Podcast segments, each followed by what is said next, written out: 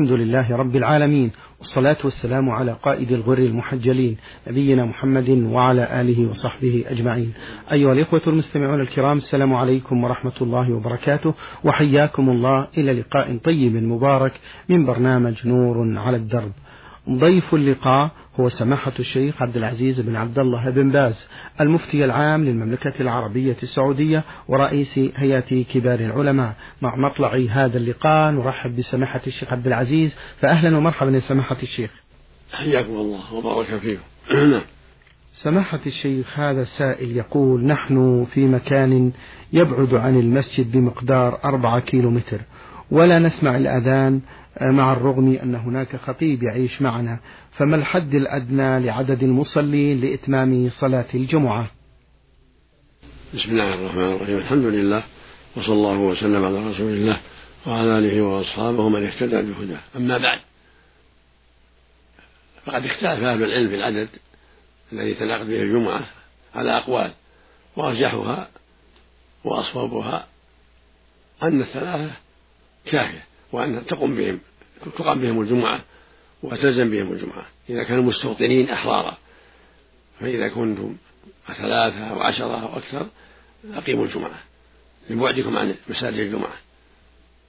المقصود أن الثلاثة فأكثر تقام بهم الجمعة. إذا كانوا مستوطنين في المحل وكانوا أحرارا لا, لا أرقا فإنهم تقام بهم الجمعة. هذا هو أرجح ما قيل في ذلك. لما فيه الجمعة من الخير العظيم إقامتها من الخير العظيم والمواعظ والتذكير. نعم. أحسن الله إليكم. يقول السائل أنا عامل مصري ومغترب في المملكة الأردنية الهاشمية. يقول أنا عامل مصري ومغترب أعمل في المملكة الأردنية الهاشمية وحدث بعض المشاكل في العمل وبدر مني يمين الطلاق على أنني لم أرجع للعمل نهائيا وفي نفس الوقت رجعت للعمل وأنا متزوج ولي ثلاثة من الأولاد. فما الرد على سؤالي يا سماحة الشيخ؟ نرى حضورك مع المرأة ووليها عند فضيلة الشيخ سعد بن عبد الرحمن الصين المستشار في الأردن أو عند فضيلة الشيخ محمد بن سليمان الأشقر حتى يكتب لنا صفة الواقع أو عند المحكمة وفي المحكمة الكفاية. نسأل الله للجميع التوفيق. نعم. اللهم آمين. يقول هذا السائل أرجو أن تبينوا لي كيفية أداء الصلاة وقيام الليل وعن عدد الركعات وماذا يقال في الركوع والسجود وعن الآيات التي يستحب أن نقرأ في كل ركعة فيها؟ قيام الليل مشروع سنة ومن أعمال الصالحين ومن أعماله صلى الله عليه وسلم. قال الله جل وعلا يا أيها المزمل قم الليل إلا قليلا يعني النبي صلى الله عليه وسلم. قال الله جل وعلا ومن الليل فتهجد به نافلة لك. الآية. وقال عن عباد الرحمن في سورة الفرقان والذين يبيتون ربهم سجدا وقياما. وقال في صفات عباد الله المسلمين المؤمنين كانوا قليلا من الليل ما يرجعون وبالأسحار هم يستغفرون. فقيام الليل سنة مؤكدة سواء في أولها أو في وسطها أو في آخره. لكن آخره أفضل الثلث الأخير أفضل. إلا إذا كان يشق عليه ذلك فإنه يوتر في أوله يوتر بواحدة بثلاث بخمس بسبع بأكثر. يسلم من كل ثنتين يصلي ثنتين ثنتين ويجتهد في ترتيل القراءة ويوتر بواحدة. وليس هناك شيء محدود يقرأ ما تيسر. من أول القرآن من أوسط القرآن من آخره أو ينظم ختمة يبدأ من أول القرآن إلى أن يختم ثم يعود. كله طيب. ليس في هذا حد محدود. لكن السنة يرتل كما قال الله جل, جل وعلا ورتل القرآن ترتيلا. كان النبي صلى الله عليه وسلم يقرأ قراءة واضحة يرتلها حتى يستفيد من يسمعها ويستحب لها السؤال عند آية الرحمة والتعوذ عند آية الوعيد والتسبيح عند آية التسبيح في تهجده كما كان النبي يفعل عليه الصلاة والسلام. والسنة يسلم من كل ثنتين في قوله صلى الله عليه وسلم صلاة الليل مثنى مثنى يعني ثنتين ثنتين فإذا خشي أحدهم الصبح صلى ركعة واحدة توتر له ما صلى. يقرأ فيها الحمد قل الله صار الركعة الأخيرة. ويقرأ فيها بعد الركوع بقول الشرعي الذي علمه النبي الحسن وهو معروف عند أهل العلم. والسنة عدم العجلة. يطمئن في ركوعه سجوده وقراءته لا يعجل. يطمئن كان يصلي بطمأنينة وترتيل للقراءة خشوع في الركوع والسجود هكذا المؤمن. لا يعجل. يطمئن في الركوع وسجوده يطمئن في قراءته ولا يعجل. يخشى فيها تأسي بالنبي عليه الصلاة والسلام.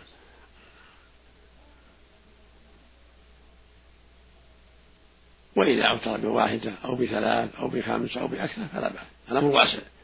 صلاة الليل ما فيها حد محدود. لكن أفضلها إحدى عشرة أو ثلاثة عشرة. تأسم بالنبي صلى الله عليه وسلم. يسلم من كل اثنتين ويؤتي بواحدة هذا هو أفضلها وإن أوتر بأكثر من هذا فلا بأس. أحسن الله إليكم سماحة الشيخ. السائل خالد آه، سلمان من مكة المكرمة يقول لي أخ شديد الخجل من الناس إلى درجة أنه لا يصلي في المسجد حيث إنه يصلي في المنزل بسبب هذا الخجل. فما حكم صلاته في مثل هذه الحالة؟ الواجب عليه أن يتقي الله. ويصلي مع الناس. علموه ووجهوه الخير هذا الخجل لا وجه له. هذا ضعف وعجز وكسل. لا يجوز. بل يجب عليه أن يبادر ويصلي مع الناس. ولا يجوز أن يصلي في البيت. نعم.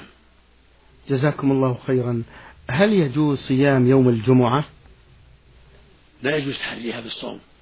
الرسول نهى عن هذا. نهى عن تخصيصها بالصوم.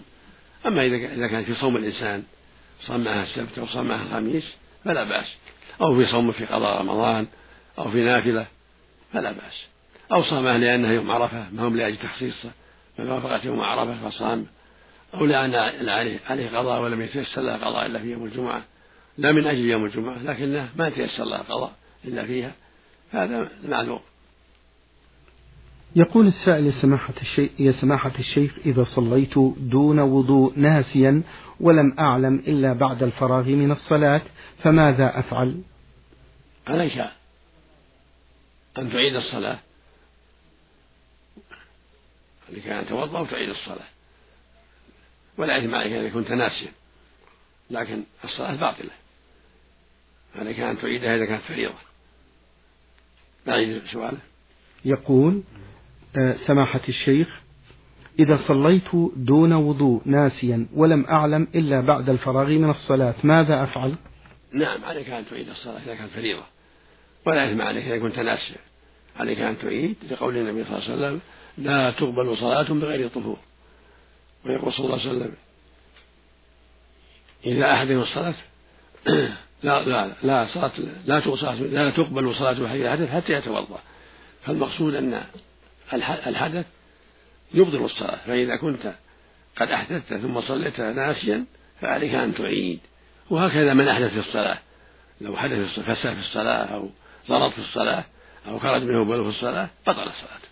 عليه يتوضأ ويعيد الصلاة. نعم.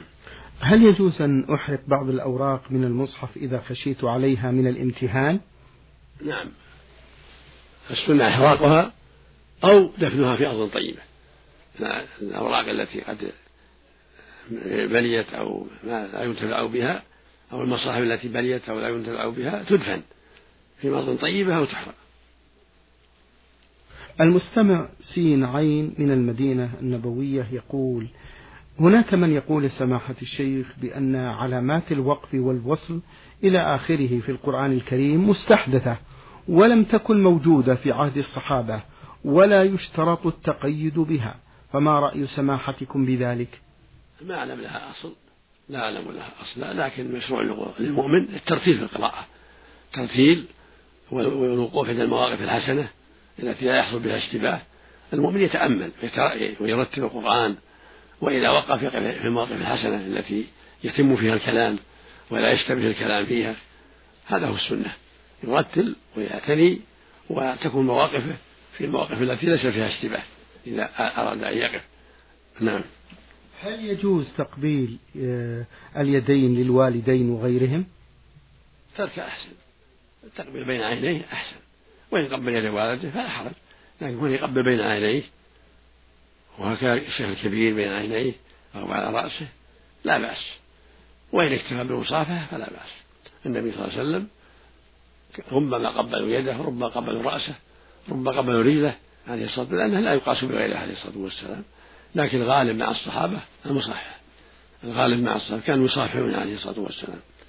وثبت عنه صلى الله عليه وسلم أنه كان إذا دخلت عليه ابنته فاطمة قام إليها وقبلها وأخذ بيدها.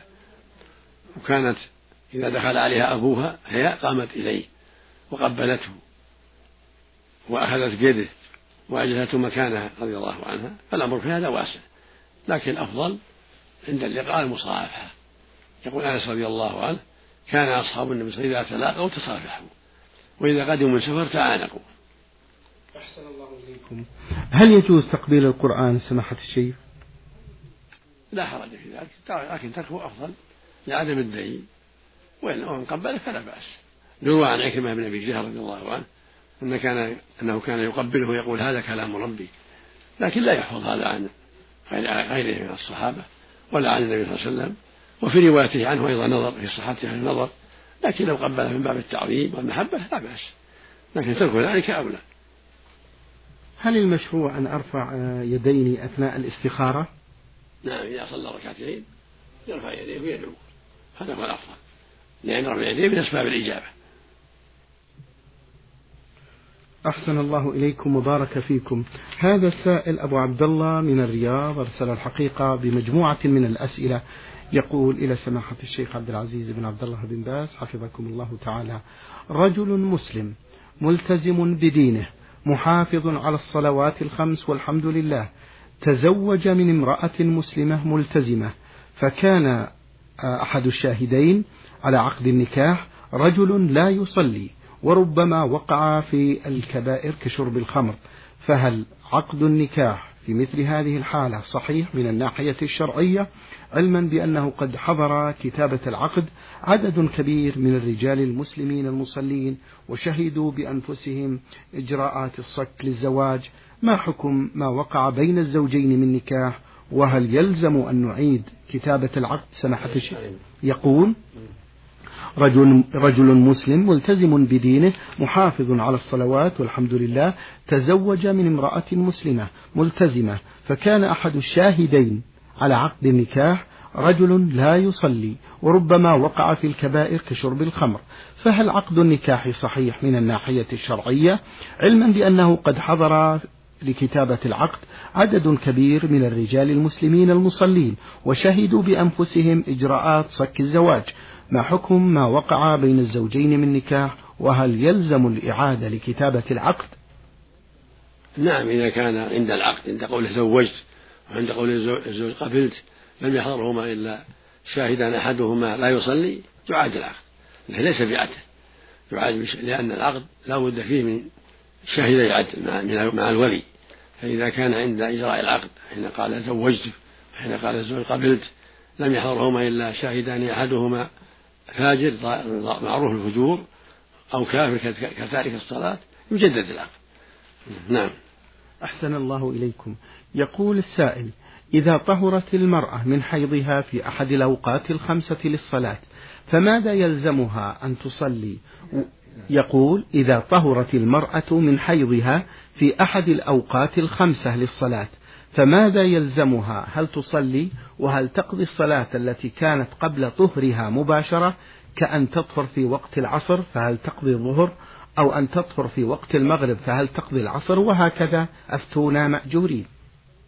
إذا طهرت في وقت في وقت صلاة تجمع إلى ما يليها تصلي اثنتين. فإذا طهرت في وقت العصر صلت الظهر والعصر. وإذا طهرت في وقت العشاء صلت المغرب والعشاء. وإذا طهرت بعد طلوع الفجر صلت الفجر فقط. هذا هو الواجب عليها كما أفتى بذلك جماعة من الصحابة رضي الله عنهم وأرضاهم لأنها كالمعلوم كالمريض يجمع بين الصلاتين. فإذا طهرت في العصر فهي كالمريض صلى الظهر والعصر. وإذا طهرت في الليل صلت المغرب والعشاء. أما إذا لم تطهر إلا بعد الفجر فإنها تصلي الفجر فقط. أما إن كان طهورها تطهرها انقطاع الدم عنها بعد الفجر بعد طلوع الشمس ما طهرت إلا الضحى فليس عليها شيء لأن الفجر قد زال قد ذهب وقتها الفجر ولم تطهر إلا بعد طلوع الشمس فليس عليها شيء إلا المستقبل الظهر المستقبلة. لكن إذا طهرت في وقت صلاة طهرت قبل طلوع الشمس صلي الفجر. طهرت قبل الفجر صلي المغرب والعشاء. طولت قبل غروب الشمس صلي العصر والمغرب لا تصلي العصر والظهر. نعم. أحسن الله إليكم سماحة الشيخ. آه هذا السائل يقول رجل شك في صلاته أي في إحدى الركعات فلا يدري هل سجد سجدتين أم سجدة واحدة ماذا يلزمه؟ يقول رجل شك في صلاته أي في إحدى الركعات فلا يدري هل سجد سجدتين أم سجدة واحدة ماذا يلزمه؟ هل يسجد للسهو؟ وأين يكون سجود السهو في هذه الحالة؟ قبل التسليم أم بعده؟ وبماذا تنصحون من كان كثير الشكوك والوساوس في الصلاة مأجورين؟ إن كان شكه بعد الصلاة بعد ما سلم وانتهى طرأ عليه الشك لا عمل عليه. صلاته صحيحة والحمد لله ولا عليه سجود سهو. إذا كان شكه بعد الصلاة إنما صلى بعد الصلاة هذا لا شيء عليه. أما إن كان يشك في الصلاة فإنه يأتي بالسجدة جميع اليقين.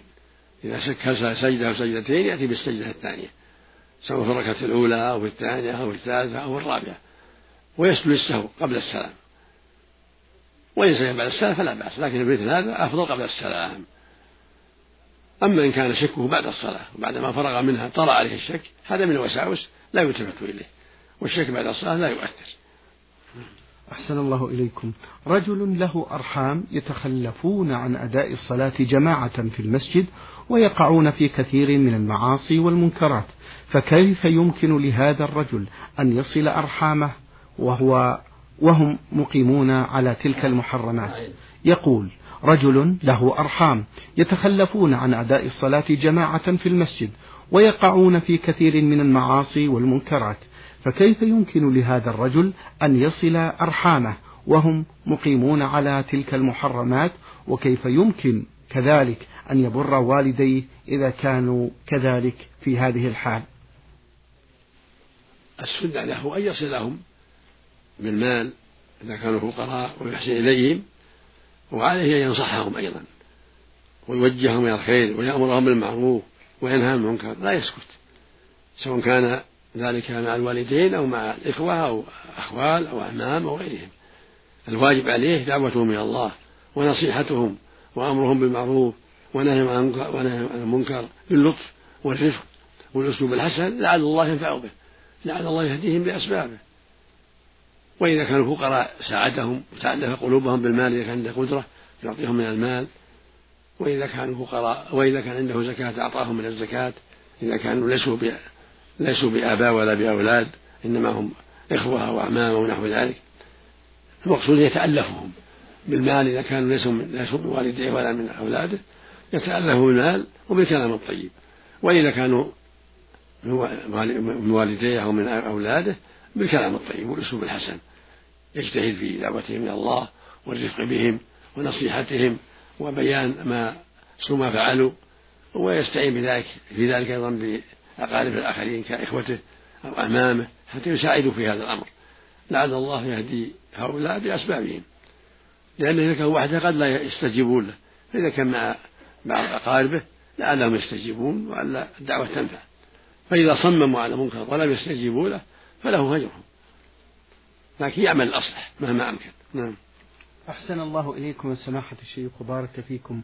هذا السائل من سلطنة عمان يقول سماحة الشيخ معظم المسنين في مرحلة معينة تقدم بهم العمر لا يستطيعون التمييز بين أوقات الصلاة فتجد آه، أحدهم في بعض الأحيان قائم يصلي مثلا صلاة العصر في حوالي الساعة الثانية والنصف أو الثالثة بالرغم من عدم دخول الوقت. يقول معظم المسنين في مرحلة معينة تقدم بهم العمر لا يستطيعون التمييز بين أوقات الصلاة فتجد البعض منهم في بعض الأحيان قائم يصلي صلاة العصر في حوالي الساعة الثانية والنصف لم يدخل الوقت في مثل هذه الحالة. وأحيانا في الثالثة بالرغم من إقناعهم أن وقت الصلاة لم يحل بعد ولكنهم لا يقتنعون بسهولة فهل يقبل منهم؟ وهم على هذه الحالة كبار السن؟ والتقدم في العمر وأحيانا يكونون على غير وضوء بسبب تقدمهم كما ذكرت في السن. يعلمون ويوجهون إذا كانوا يعقلون يعلمون لا لا تجب لهم صلاة إلا بعد دخول الوقت. إذا سمعوا الأذان يصلون إذا كان ما يستطيعون الذهاب المساجد. وقال لهم لا يجوز الصلاة باطلة. إلا إذا كان من له أن يجمع إذا كان كبير سن عاجز يصلي الظهر والعصر لا بأس في وقتهما في وقت إحداهما. وتصح أو المغرب والعشاء في وقت إحداهما تصح لأنه لأنه عاجز عن صلاة كل صلاة في وقتها. فإذا صلى الظهر في وقت العصر أو العصر في وقت الظهر وجمع بينهما فلا بأس. أو المغرب والعشاء كذلك لكبار سنة وعجزه. أما إذا كان شعوره قد زال ولا يعقل ذهب عنه العقل فلا فلا شيء عليه. ليس عليه صلاة. صلاته باطلة. ولا يحتاج ولا يشتغل به. إذا كان عقله قد تغير واختل. أما إذا كان عقله مع مضبوط يعلم يجب عليه يصلي الظهر والعصر في وقتها والمغرب والعشاء في وقتها. ولا بأس بالجمع إذا كان يشق عليه أن يصلي كل صلاة في وقتها. وإذا كان يستطيع الصلاة مع الناس يلزمه الخروج حتى يصلي مع الناس في المساجد. الله المستعان. الله المستعان. جزاكم الله خيرا. سماحة الشيخ الأولاد والبنات آه، آه، لهم أجر إذا قاموا على والدهم خصوصا وهو إذا تقدم به العمر؟ نعم أقول آه، الأولاد والبنات إذا قاموا على والدهم الكبير في السن هل لهم أجر إذا قاموا بتعليمه وفي تأدية الصلاة؟ بل يجب بل يجب, يجب عليه إذا كان يجهل. يجب عليه أن يعلمه لكن بالرفق بالكلام الطيب والرفق لا بالشدة حتى يقبل منهم. وهكذا مع غيره من كبار السن ومن غيره يتحرى المعلم الرفق لأن هذا أقرب إلى القبول. كما قال صلى الله عليه وسلم من يحرم الرفق يحرم الخير كله. فالولد مع والده ومع أخيه الكبير ومع جده ومع أمه يرفق كثيرا لعله يقبل منه. وهكذا مع غيرهم. فإن الشدة قد تسبب الحرمان وعدم الفائدة لكن يرفق. أحسن الله إليكم. ما الحكمة من آه، الوضوء قبل النوم؟ سماحة الشيخ هذا سائل يقول. الله أعلم. لكن هنا على الطهارة خير عظيم فضل عظيم. أما الحكمة الله أعلم ما ما أتذكر شيء واضح لكن كون النبي صلى الله عليه وسلم أمر بهذا وشرعه للأمة هذا يكفي والحمد لله كون ينام على طهارة فيه خير كثير. وإلا فهو من حين يشت... من حين يستغرق النوم بطلت طهارته. النوم ينقضها. وهكذا لو خرج في الريح بطلت الطهارة لكن كونه يتوضأ ويأتي الفراش على طهارة هذه هو السنة التي أمر بها النبي صلى الله عليه وسلم. نعم. أحسن الله إليكم. سماحة الشيخ هذه السائلة أم خالد من البحرين. تقول سماحة الشيخ أود أن أستفسر منكم عن الكتب فأنا ولله الحمد شابة ملتزمة. أود أن أقرأ في العقيدة فما هي الكتب التي تنصحونني أولا في العقيدة؟ وهذا هو سؤالي الأول. كتابة ثلاثة الأصول للشيخ محمد الوهاب. وأربع القواعد كتاب التوحيد له رحمه الله وكشف الشبهات مختصرات طيبة. والعقيدة الواصلية للشيخ الإسلام ابن تيمية هذه ننصحك بحفظها. طيبة. وفي الحديث الأربعين النووية لأنه مختصرة. أربعين حديث 42 حديث معها ثمانية من الرجب الجميع خمسون. من جوامع الكلم. نوصيك بحفظها. وإذا تيسر أن تحفظ عمدة الحديث للشيخ عبد الله بن سفر المقدسي طيب أو أو بلوغ المرام لحافظ بن حجر طيب.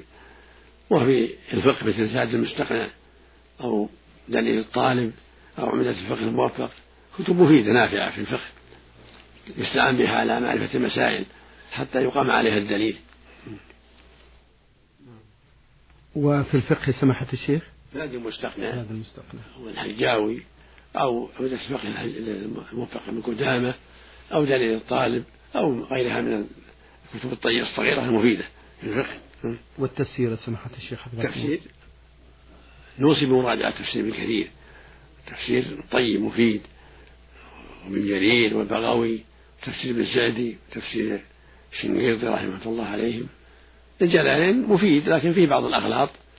إذا كان طالب علم يفهمها لا بأس. نعم. الأغلاط في أي تفسير يا شيخ؟ تفسير من جلالين نعم. نعم جلالين. أحسن الله إليكم. إن شاء الله أن أن نكتب جميع ما نعلق عليه إن شاء الله جميع ما يتعلق بالأخطاء التي فيه إن شاء الله. نسأل الله يسهل لنا آمين حفظكم. بدأنا هذا ونسأل الله يسهل آمين اللهم حفظكم الله وسدد خطاكم. أم خالد من البحرين من أسئلة سماحة الشيخ تقول بأنها عاهدت الله على ألا تفعل شيئا ولكن بعد عدة شهور ضعفت. وفعلت مرة واحدة وبعد ذلك ندمت ندما كثيرا وتابت إلى الله فهل تقبل توبتها؟ التوبة كافية والحمد لله. من تاب تاب الله عليه. والحمد لله. سماحة الشيخ لعل لكم توجيه على الذين يكثرون من الأنذار والمعاهدة لعل لكم توجيه في ذلك. جميعا بالحذر من النذر والمعاهدة. اتركوا هذا. الرسول صلى الله عليه وسلم قال لا تنذروا فإن النذر لا لا يرد من قدر الله شيئا. وإنما يستخرج به من البخيل. وكانها المعاهدة عهد الله كذا عهد لا اتركوا هذا. الإنسان يعزم على الخير ويحرص على الخير من دون أيمان ولا معاهدات لكن إذا دعت الحاجة اليمين للتصديق أو للتأكيد فلا بأس أنه قد يحلف للتأكيد عليه الصلاة والسلام. مثل ما قال لعلي هو لا يهدي الله برجلا واحدة خير لك من حمر النعم. فإذا حلف للتأكيد والترغيب فلا بأس. أما النذور لا لا ينبغي أن ينبغي له ترك النذر. لكن إذا نذر طاعة وجب عليه الوفاء. كما قال صلى الله عليه وسلم من نذر يطيع الله فليطعه. إذا نذر أن يتصدق بكذا أو يصلي ركعتين أو يصوم كذا أوفى يوم, يوم الاثنين أو يصوم يوم الخميس أو ثلاثة أيام من كل شهر أوفى بنذره من نذر يطيع الله فليطيعه لكن الوصية لإخواني عدم النذر. لأن كثير من الناس ينذرون ثم يندمون فالوصية عدم النذور. الإنسان يفعل الخير ويجتهد في الخير من دون نذر. وكذلك المعاهدة عهد الله فعل كذا علي عهد الله ينبغي ترك هذا. نعم. أحسن الله إليكم. تقول السائلة عندما كنت في الصف الثاني الثانوي في شهر رمضان وكان ذلك في فترة الامتحانات عندما رجعت إلى المنزل كنت أشعر بعطش شديد فشربت ماء فهل أصوم ذلك اليوم أم أطعم مساكين وأصوم يوما آخرا عنه؟ تقول عندما كنت في الصف الثاني الثانوي في شهر رمضان وكان ذلك في فترة الامتحانات. عندما رجعت إلى المنزل كنت أشعر بعطش شديد فشربت ماء فهل أصوم ذلك اليوم أم أطعم مسكينا وأصوم يوما آخرا عنه؟ عليك الإمساك مع قضاء اليوم. عليك أن تمسكي بعد الشرب عليك أن تمسكي وعليه القضاء بعد ذلك من دون إطعام. بعد ما يدرى بالقضاء والحمد لله. لكن ليس لك الشرب إلا عند العطش الشديد تخشين معه الموت أو المرض أما العطش إذا يمكن الصبر عليه فليس لك الشرب حتى تغيب الشمس. في رمضان وفي صوم الفريضة. أما إذا اشتد العطش وخفت على نفسك من المرض أو الموت فلا بأس لكن بعد الشرب تمسكين حتى تغيب الشمس ثم تقضين هذا اليوم. أحسن الله إليكم. سماحة الشيخ ما هي بعض الطرق المحرمة في البيع بالتقسيط؟ إذا باع على من اشتراه منه. وخصوصا إذا اشترى شيئا مؤجلا أقساط ثم باعه نقدا على من شراه منه هذا يسمى عينة. فلا يجوز. لكن إذا باع على غيره لا بأس. إذا اشترى سيارة بالتقسيط ثم باعها على آخر زيد أو عمر نقدا ليتزوج أو له دين أو يعمر سكن لا بأس بذلك. أما أن يشتري السيارة أو غيرها بالتقسيط ثم يبيعها بالنقد على صاحبها هذا يسمى العينة نحيل على أخذ دراهم نقد بدراهم أكثر منها مؤجلة فلا يجوز. نعم. شكر الله لكم سماحة الشيخ وبارك الله فيكم وفي علمكم ونفع بكم الإسلام والمسلمين. أيها الإخوة والأخوات تجاب عن أسئلتكم سماحة الشيخ عبد العزيز بن عبد الله بن باز المفتي العام للمملكة العربية السعودية ورئيس هيئة كبار العلماء. شكر الله لسماحة الشيخ على ما بين لنا في هذا اللقاء الطيب المبارك وشكرا لحضراتكم وإلى الملتقى إن شاء الله. والسلام عليكم ورحمة الله وبركاته.